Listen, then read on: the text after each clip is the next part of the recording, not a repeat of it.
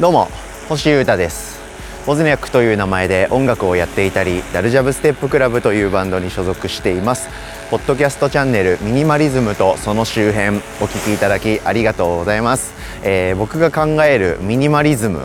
とその周辺にまつわる、えー、小話みたいなものをですね、えー、毎朝、えー、発信してましてだいたい10分から15分ぐらいですかね、はい、ゆるふわで明るい気持ちで、えー、自分の体験談とかも込みで、えー、発信してますんで楽しい感じで聞いてもらえたら嬉しいです。今日もどうぞよろしくお願いします。まずはですね活動のお知らせを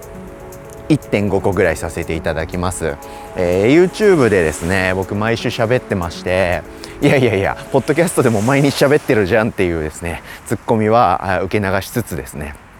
えー、YouTube の方ではゲストを迎えてその人とはワイワイと楽しくおしゃべりしようっていうようなノリのコンセプトでやってましてボブスレーラジオっていうんですけど生配信でやってます。はい。それをですね今週もやります。5月19日の水曜夜8時から僕の YouTube チャンネルで生配信をします。でレギュラーゲストの氏家くんともうレギュラーゲストの氏家くんとのトーク番組みたいになってきてて、えー、嬉しいんですけど僕的にはね。はいゆるくやってますんでどうぞ皆さんリアタイチェックの方をぜひよろしくお願いします。あとはですねあの先週のえー、どっかで何回か言ったあの作曲配信ですね。僕は YouTube 上でもうちょっと何かアグレッシブにミュージシャンっぽい活動をしたいんだということでそろそろ作曲配信も始めますなんて言ってたんですけどちょっと調整がですねもう一調整したいなという気持ちになっちゃいまして1週間遅らせようかなという決断をしましたが、えー、今週末にはさすがに始めようかなと思ってます。土曜か日曜ですね。まあ日曜の方がいいのかな。ちょっとその辺調整しつつですけどできる限り同じ曜日に毎週1回以上はやっていこうかなみたいな長期的に考えているプロジェクトとなりますんで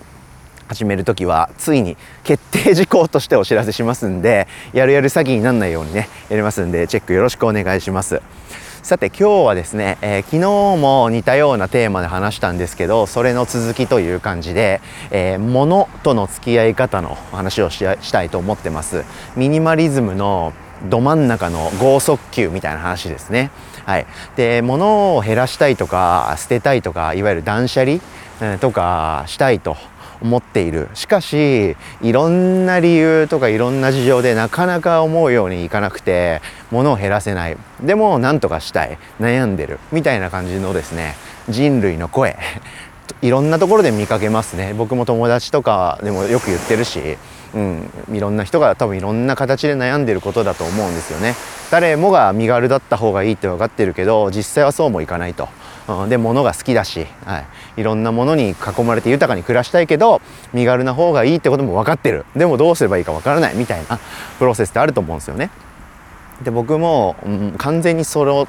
悩みを全部経験してきた人間です。でなんやかんやあっていろんなもの減らしすぎて今はですねたった一人で知り合いが一人もいない海沿いの町に引っ越してしまいました。はい。何のゆかりも縁もない。はい、全く何が起きるかわからないこの町で今僕は海の前でですね一人で手ぶらで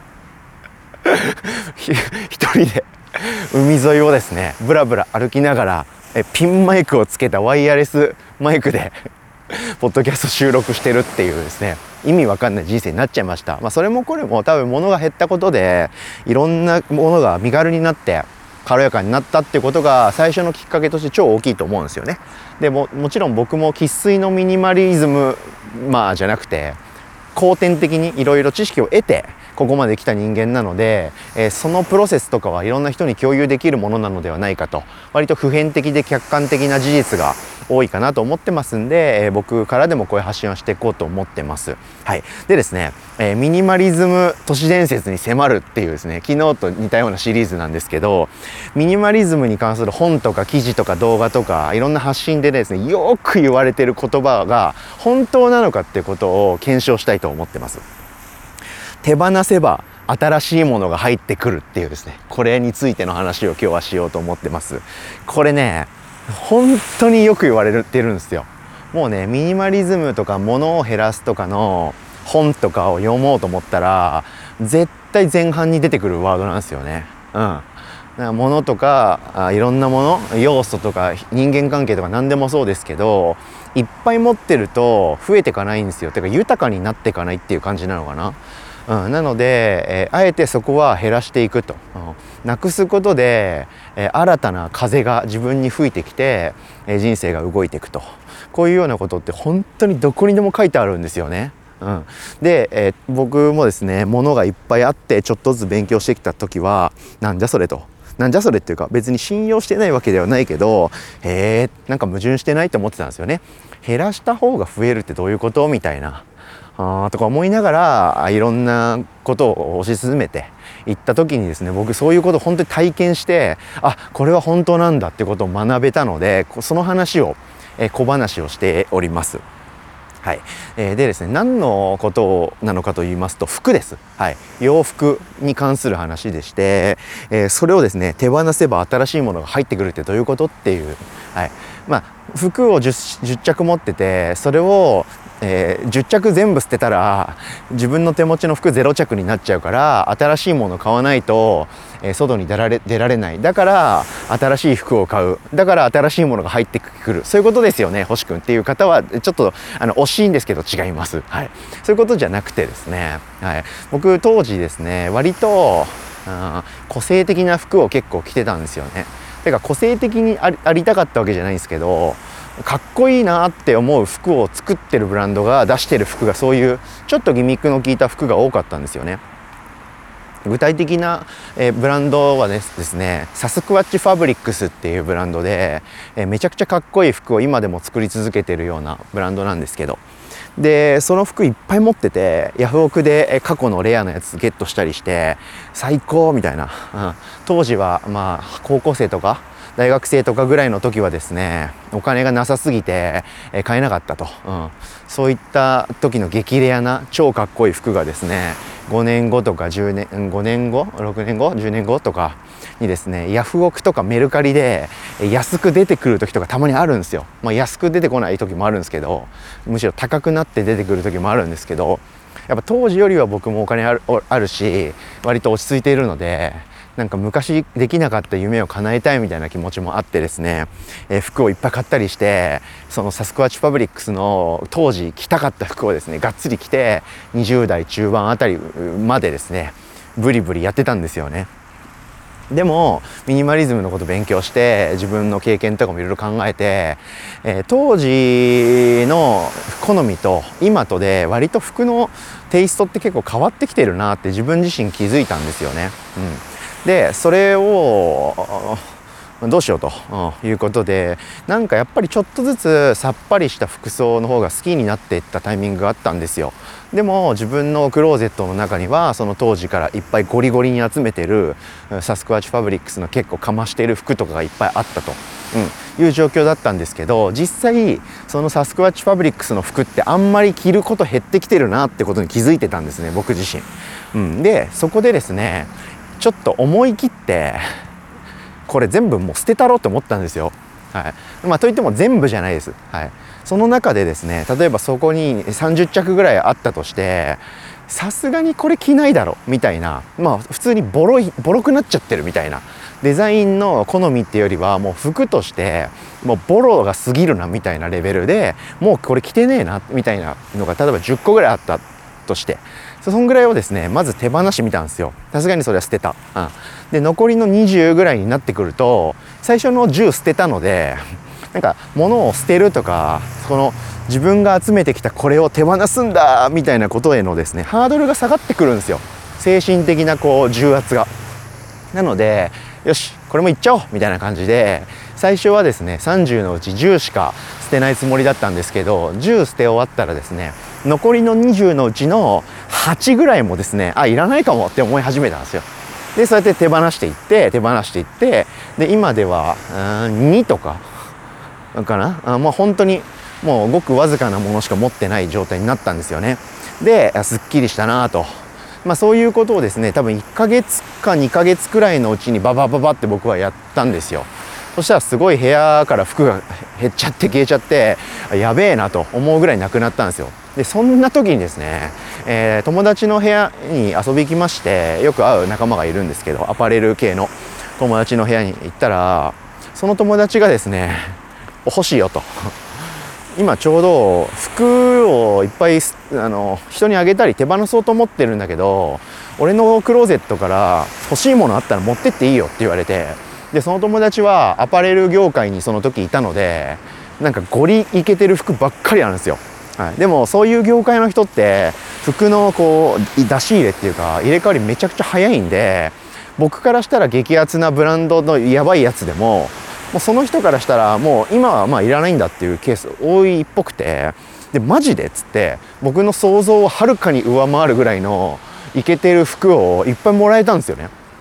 でその友達も「ああ引き取ってくれてありがとう嬉しいよ」みたいな、うん、いつもなんかライブ招待してくれるしこれぐらいのお礼させてよみたいなノリでですね何とも思ってないですよ。その恩着せがましさもなしで。えマジで？ということでまずそういう衝撃的な体験をしました。でさらにですねその友達がなんかふと連絡をくれた日がありまして「あの星ってさ」みたいな「サスクワッチファブリックス好きって言ってたよね」みたいな。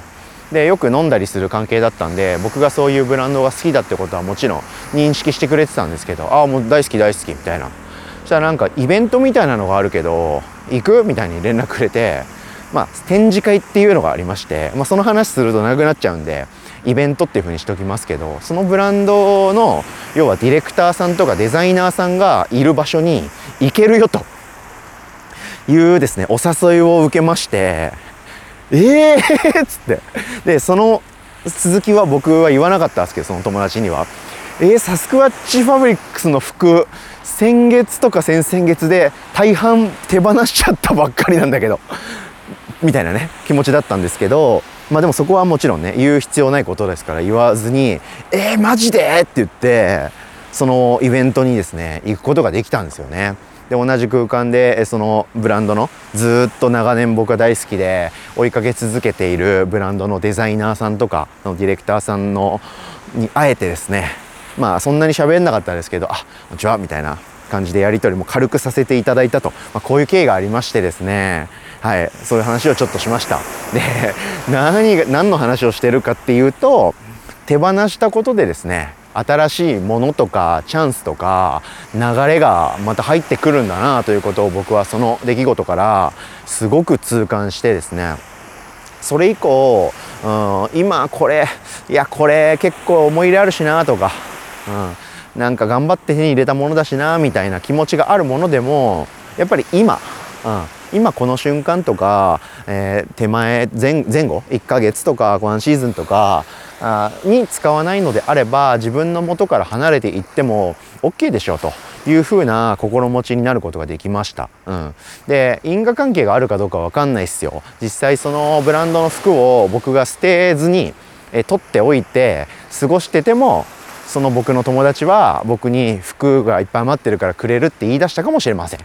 うん、で僕がそのサスクワッチファブリックスの服を1着も手放してることなんてその友達は知らないですから、うん、手放してなかったとしてもそのサスクワッチファブリックスの展示会に行くよ行こう行こうって連絡くれたかもしれない。それは分かんないですけど少なくとも